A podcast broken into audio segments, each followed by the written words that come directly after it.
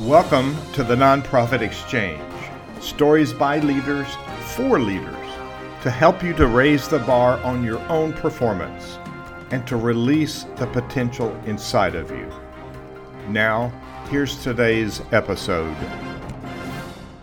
Greetings, everyone. This is Hugh Ballou back for another episode of the Nonprofit Exchange. You can find it at the, it's T H E, nonprofitexchange.org. We have almost 300 episodes, some amazing people telling us amazing stuff. And they think it's just matter of fact because it's what they do. It's stuff we need to know. It's the business of leading and operating a nonprofit organization. And it is, in fact, a business that has a lot more rules than a for profit business. It's a for purpose enterprise. And um, I'm sitting in Virginia today, and I have a new friend, Peter Docker, who's in Oxford, near Oxford, England. So, Peter, welcome to the Nonprofit Exchange. And tell people a little bit about who Peter Docker is and what's your passion. Well, thanks, Hugh. Thank you for having me on your, your podcast. It's fabulous to be here and join across the ocean there. Um, so I'm Peter. I uh, have, well, I started life in the Royal Air Force. Uh, I was a, an Air Force officer for 25 years, a pilot. I also did many other things as well. I was a negotiator with the British government when the Berlin Wall came down, negotiated with Russia. I've negotiated with your State Department on projects and export licensing. I've run multi-billion dollar programs. I've taught at the Defense Academy on leadership here in the UK. I've worked in consulting around the world. And well, for the past seven or eight years, I've been sharing various messages on leadership uh, around the world. I think I've visited 93 countries and worked with uh, all three digits of, uh, of companies around the world. Some people might recognize my name because I was co author with Simon Sinek and David Mead on the book Find Your Why, which um, has sold about half a million copies. So that, that's out there. Um, but most recently, I uh, well, I stepped away from Simon about two years ago to to focus on sort of what's next. And most recently, I've put together all of my ideas and what I've learned over the past well, 30 plus years uh, into a new book, which is called Leading from the Jump Seat. So, uh, my passion at the moment is sharing those ideas with as many people as I can because I think well, the feedback I've got is that it helps us lead, regardless of whether we're leading a non-profit, whether we're leading a big um, industry around the world, or actually, one of the biggest leadership challenges I've found is bringing up kids as a parent. So, you know, it applies to all of that, and it's a how to book. So, that's my passion sharing what I've learned, mistakes and all, and uh, helping other people to learn from it. Yay. I reclassify mistakes as learning opportunities. And yeah, sometimes people introduce me on stage as an expert, and I used to go, nah, nah, nah, I'm a student of leadership. One day I said, huh, Ballou, you're 75. You're old enough to made those mistakes and learn from them. So go with it. That's that's where we yeah. get wisdom. So we do have um, a, a, classroom watching us from Dallas, Texas area, and so that's that's um, Bob Hopkins, and he's he's um, influencing young leaders uh, around the world so, what is the biggest reason why our, our audience is nonprofit leaders and clergy? Mm. We're all leading a, a tax exempt initiative around a purpose with a very well, they ought to have a very clear mission, but maybe that's one of the problems.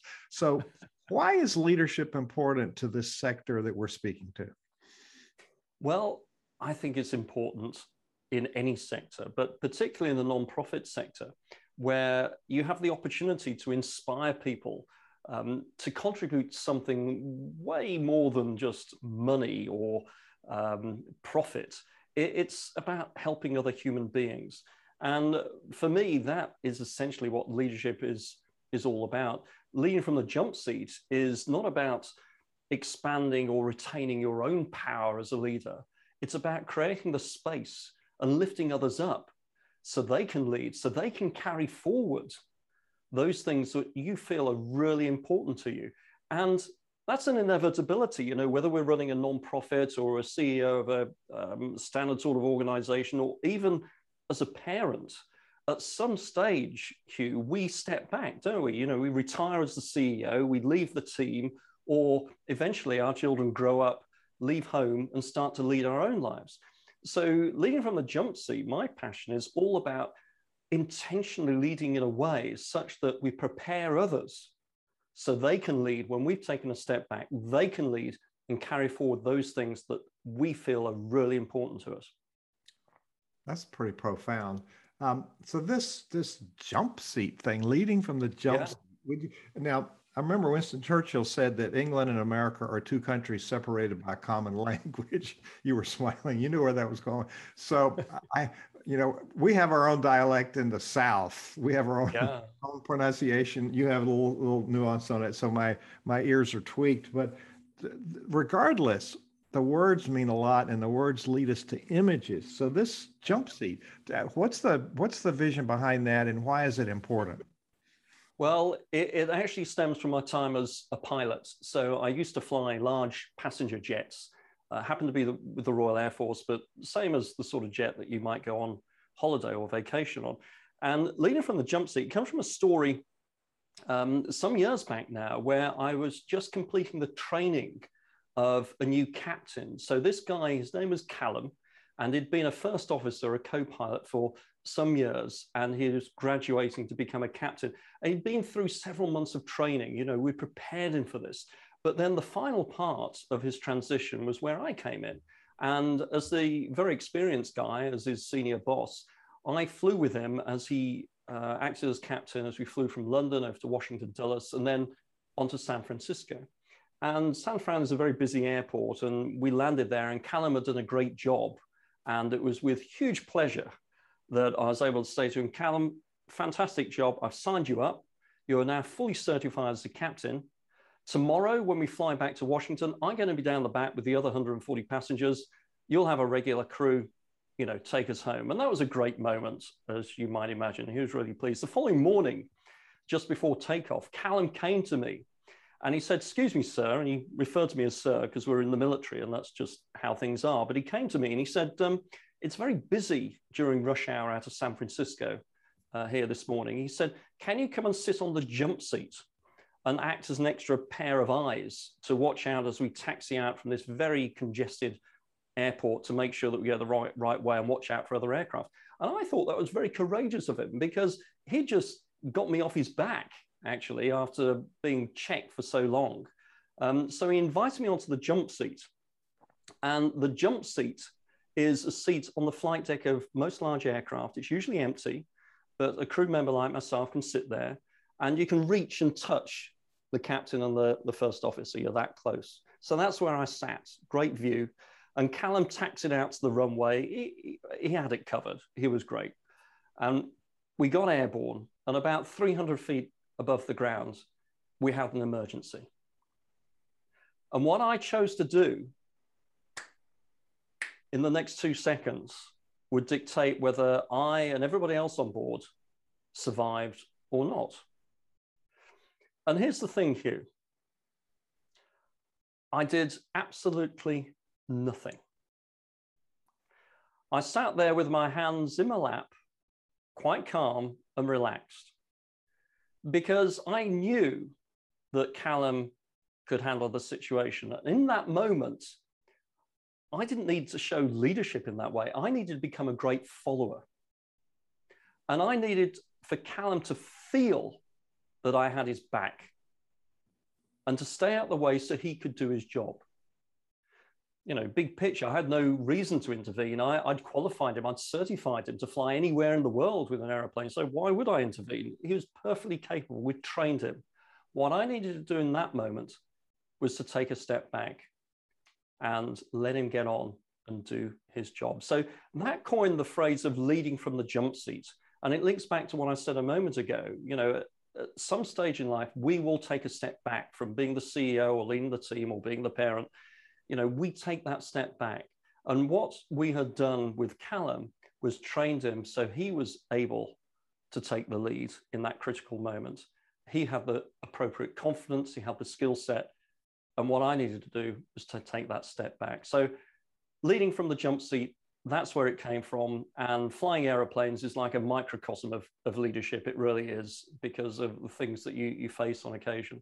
So, uh, does that help clarify things for you, Hugh? Does that bridge the divide? It brings up a lot of ideas. By the way, um, that's that's a book. It's on the uh, the page for your interview, leading from the jump seat: How to create extraordinary opportunities by handing over control. That's mm. a compelling story. I want to dig into what all the details are, but we'll never get get, get much accomplished if we stay on one thing. So it, it just brings up that that's a real big issue, especially. Well, I don't think it's any any particular segment, business, nonprofit, government, education. Um, leaders tend to get their fingers in too many things. It's, it, it, so we um, um, um, um, Murray Bowen, psychiatrist, has eight concepts of leadership, and mm-hmm. in his his uh, differentiation of self, you know, it's about us not micromanaging, us not yeah. interfering with other people. It's about us being clear. So I, I see a lot of over. He calls it over functioning, and mm. that's one of the biggest problems I see in leadership. Are you? Does that make sense? I totally agree, Hugh, and I, I think it's a systemic issue, and we're not to blame as such. You know, it's how we're guided. When we go to school, when we go to college, university, we tend to specialize in things. We become good at those things. We then go into a, a job. We're hired because of a skill set that we've honed. And so we're, we're hired on the basis of knowing the answer. But then eventually, well, if we're good, we get promoted. And suddenly we find ourselves in this place of not being the one with the hands on the controls, you know, the computer programmer or whatever it happens to be. We are now taking care of the people who are doing that. And that's a big transition. But here's the thing if we limit ourselves to being the one who always has to be the guy or the girl with the answer as the leader, the team leader, then we become the constriction in the pipe. So, what I'm talking about when I, I uh, talk about leading from the jump seat, it's not just about preparing other people for when you take a step back, retire, move on, or whatever it is. It's actually a way of leading that accelerates your team because it's about learning to be comfortable leading when you do not know the answer. And that is a big step up because most of us will, well, our experience and uh, the pressures around us, peer pressure, would suggest that we need to know the answer as the person in charge. But actually, when we become comfortable leading when we don't know the answer, but instead we're focused on what's our mission, where are we going, what's the context of the work that we're doing rather than the detail, the context. What's the context of the work? What's the picture on the jigsaw puzzle box? When we focus on that and become comfortable leading when we don't know the answer, and instead we create the space into which other people can step to help us figure it out, then we are no longer the constriction of the pipe and our team, our progress accelerates. The American writer, 100 so years ago, um, Napoleon Hill, um, mm-hmm. interviewed the top most successful leaders in America and developed his theory of success and published it in a number of different books and articles, radio show. But the one of the common factors with those leaders, they had a very clear vision, they had a positive attitude about doing it, but they also surrounded themselves with very capable people. And yeah. many of those, like Thomas Edison, he he is the most prolific inventor we had in America, and he mm-hmm. knew he can invent the light bulb. And he said, I found 9,999 things that didn't work, but he ultimately found it. But he did surround himself with other experts and he was relentless. Yeah. So I, I, would say surrounding yourselves with capable people is a very strong leadership position. And I think a lot of leaders think they have to have all the answers and they don't do that. What are some examples of how people yeah. in, in a misconception and can get out of that misconception? Well, um, uh, uh, several examples come to mind. So let, us give me let, let, me give you an example that's accessible to everybody. Okay, um, it, it's one of my favorite films, movies. Um, and the reason it's such a, a favorite movie of mine is because it encapsulates a lot of what I, I talk about and write about in Leading from the Jump Seat. And that is the film Apollo 13. Now, the film came out in 1995, but um, you and I, Hugh, will remember the Apollo um, program in NASA uh, back in the 70s, 60s, and 70s, sending um, astronauts to the moon. And Apollo 13 was um, launched in April of 1970, and by which stage sending people to the moon had become almost commonplace, you know, and public interest had waned. But on the 13th of April 1970, that all changed when two thirds of the way to the moon, the spacecraft had an explosion. And it blew out the side of the spacecraft, affecting their life support systems, their propulsion, their oxygen systems, electrical systems, all sorts.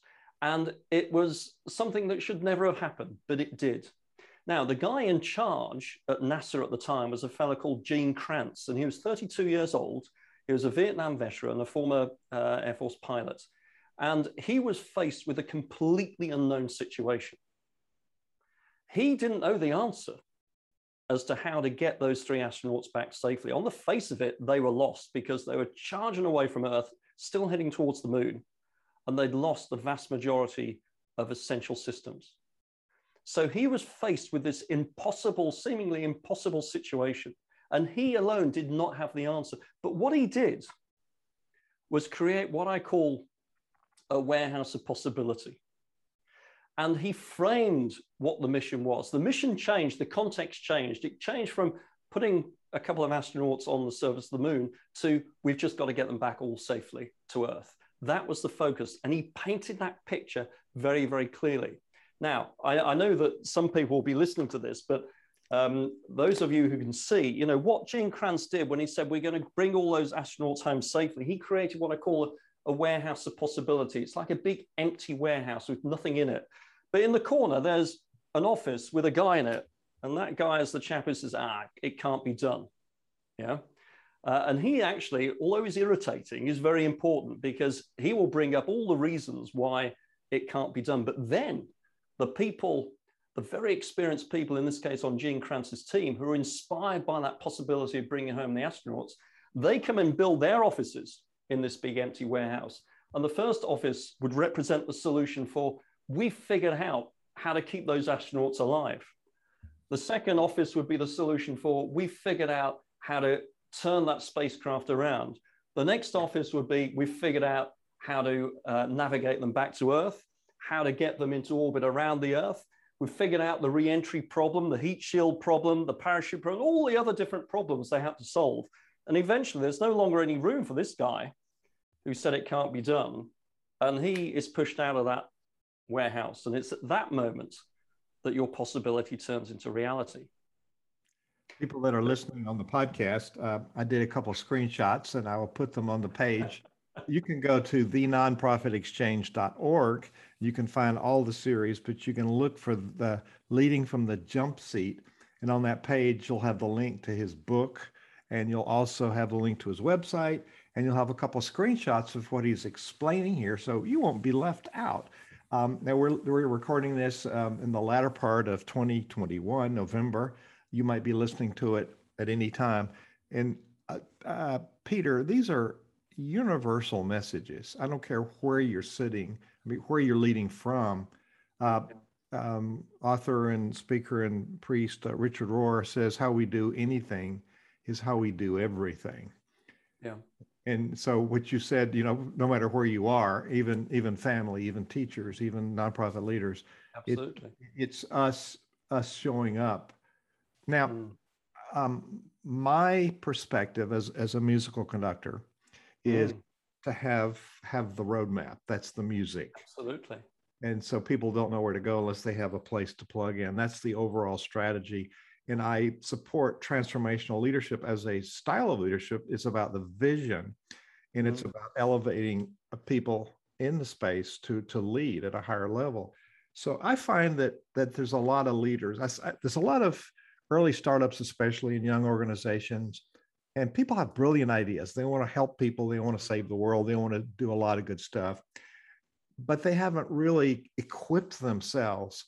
And so I say, it's like, well, you're going to fly a plane and you've never taken lessons and you're going to crash and hurt a lot of people. So there's the fundamental digging in of, of yeah. learning about this, this, but, but you write about the love and fear in leadership. Mm. Can you say more about that? Because for, for people finding their way as students of leadership, talk about that and the challenges in equipping ourselves.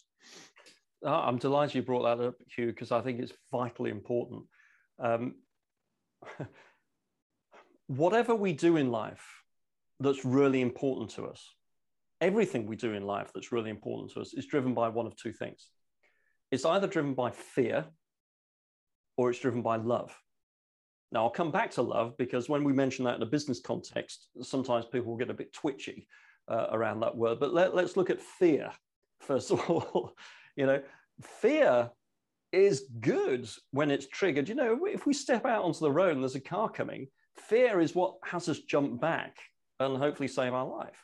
And so it can be useful, but fear also gets triggered on other occasions too, where it's less useful. It gets triggered when we sense that our livelihood, our status, or our reputation is under threat.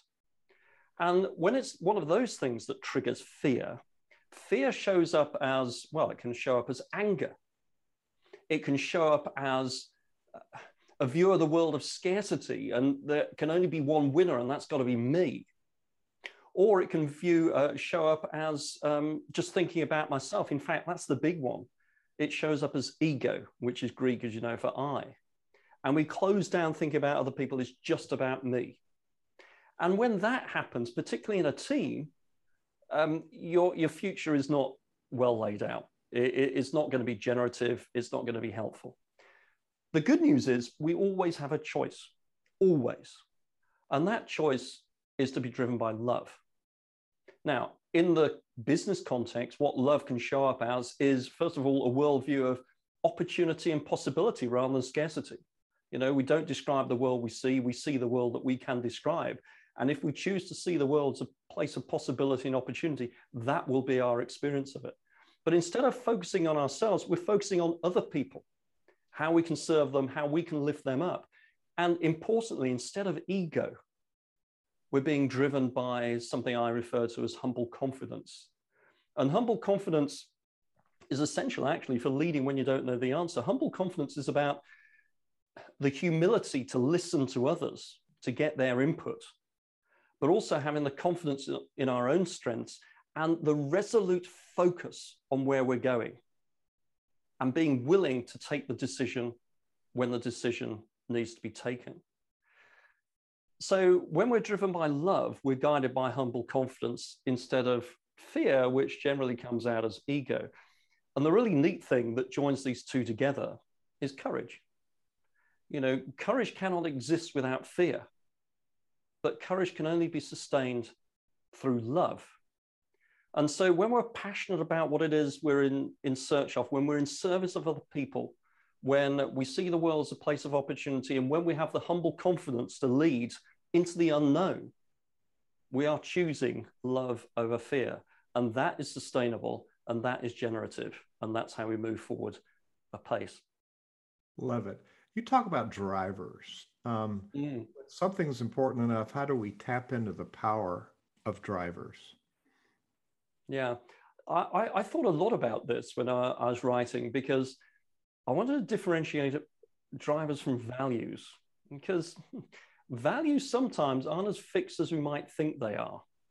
You know, if you've ever had to get something in the mail just before the post office shut and you drive and there's only one space in the parking lot and you can see someone out the corner of your eye who's also hunting for a parking space, but you grab the one that's left.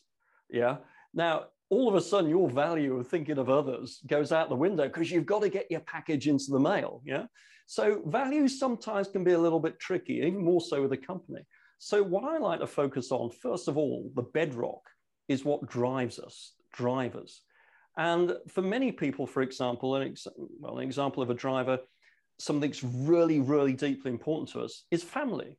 You know, a couple of years ago, I had a phone call from my wife she'd had a car accident just a couple of miles away from where I'm standing now. And nothing would have stopped me going to her aid. I didn't know what I was stepping into. I didn't know what I would find. I didn't know what challenges I'd come across, but I was going and nothing would have stopped me. It lights that fire inside of you to take on the unknown. So it got me thinking what if we could identify in ourselves other drivers which are deeply rooted to what we find really important to us? We can then harness that energy to overcome the challenges that we find. And for me, drivers start to emerge when we look at the choices that we make. 40 years ago, almost the day, I went to university and I chose to do a degree in computing and electronic engineering. I had no background in those subjects, but the reason I chose them was because my parents were both out of work. We didn't have much money. I thought, well, this is one of the best opportunities to go for to get a well paid job afterwards. I didn't want to be a financial burden on anybody. I wanted to support others.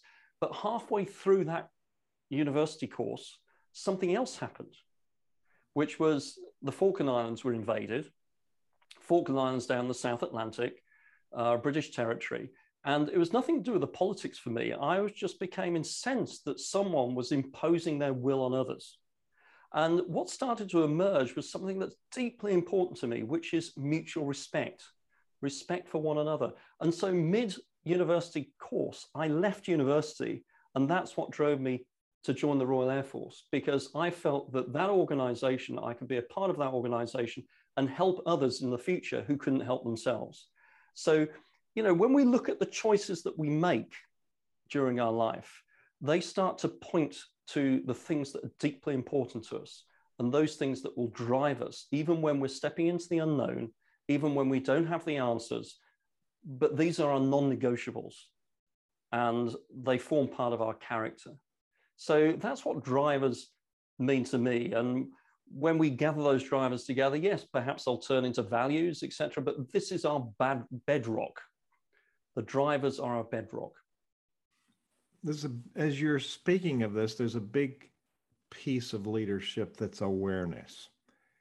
And mm-hmm. unfortunately, it's lacking in many places, but being aware uh, of the world around you and what's going on um, John Heider wrote a little book, the, the, the, little book called The Tao of Leadership, and it's mm. paying attention to how things happen, he says over and over again. So you're enforcing that piece of leadership. Keep your eyes open and pay attention.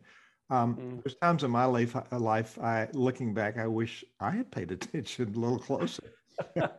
Those are the learning opportunities that, that I've told you about. So um, you mentioned ego. What do you mean when you refer to the antidote to ego and how does that relate to empowering the collective genius mm. well uh, i've touched on that a little bit you know ego it's all about a focus on ourselves and often that comes from a place of fear you know our status our reputation our livelihood being threatened we focus on ourselves so when i talk about the antidote to ego it's when we flip from the focus of being driven by fear. And instead, when we experience fear, choose to interpret that as a warning flag and instead be driven by something from the love side of, um, uh, of our experience. So in this case, I focus in on humble confidence.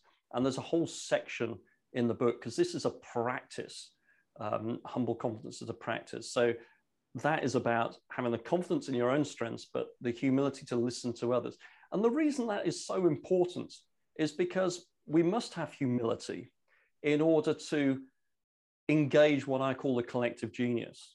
Just with Gene, as Gene Kranz did with the Apollo 13 crisis, he didn't have the answers, but he knew that his team collectively would have the answers. And he had the humility to say, in effect, look, I don't know the answer to this problem that we're facing, but let me tell you why we've got to figure it out.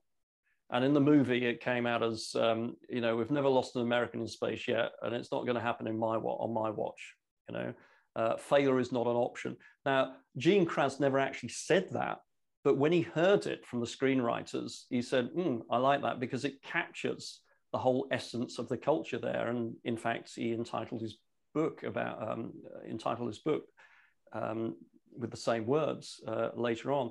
So humble confidence is the antidote, antidote to ego. Um, and it's so important because it's only by having humble confidence that we can lift our people up in our team and they then take responsibility to figure out the challenges we're facing and accelerate us forward through the um, through to those solutions that we need. That really clarifies that leaders need to have, like Napoleon Hill said, and you said a focus, a clear focus on what their Absolutely. is. Uh, and um, I think Henry Ford said, uh, "Fear is what we what happens when we take our eyes off of our goals." Um, yeah. So um, now you you mentioned you mentioned uh, teams, and so um, my background uh, as a conductor, I know about building high performance teams. Uh, so focusing on a team and why is it so important for leaders to nurture a sense of belonging in their team? Hmm. Sense of belonging again is one of the, the, the key themes in in my book because well we, we, if we take a step back from that. You know, if the goal is to engage the collective genius and just using the, the backdrop that you've got there, if the goal is to in, engage the collective genius of all those musicians in your, your orchestra, Hugh, you know, you want to give them the space so they can express themselves, in this case, musically, but all in tune with the goal, which is the symphony or whatever it is you happen to be playing and the experience that you're giving to the audience. So when we create that space and we want people to step up and lead in their own way, we need to have them feel that they belong. You know, I, I give an example of um, one of the biggest leadership challenges that many of us face, certainly parents. How do you get your teenage teenager, son or daughter, to put their dirty laundry in the basket? You know, this is now you can use various carrot and stick methods yeah but um, chances are it's not going to be sustainable you know? But let's shift the context for a moment. Let's just say that the coming weekend your teenage son or daughter is going out with um, with their friends and they want their favorite outfit. Chances are they'll put that outfit in the laundry basket. Or heck they might even wash it themselves. And the reason for that is because they want to belong to their group of friends. They want to sense, uh, they want to have that sense of belonging because when we feel we belong, we're more likely to step up, we're more likely to take responsibility, we're more likely to lead.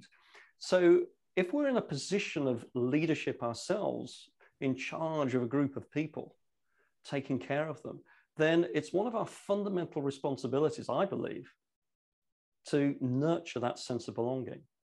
And I, will give an example from my background. In 2003, I faced one of my biggest leadership challenges, which was leading 200 people during the Iraq War. And we flew large aircraft, they were air refueling aeroplanes.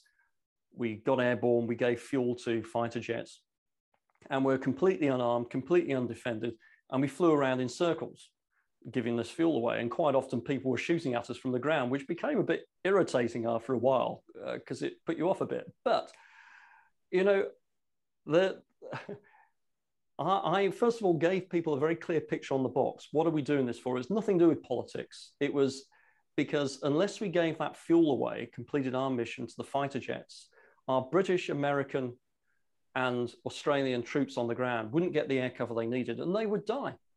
Period. And that's what I said to my people. And so that gave, you know, sometimes management is about handling complexity, but leadership's about creating simplicity. And I created in that moment a very simple, clear picture of where we're heading and what we need to do. Uh, and people stepped up and helped me figure out how we we're going to do that. But the sense of belonging was so important. I spent the vast, vast majority of my time checking in with my people, be it the aircraft maintainers or my pilots, and the way that you nurture a sense of belonging is by showing that you care. And showing that you care doesn't actually need to take that long. Often, the most significant moments can be the most fleeting of moments.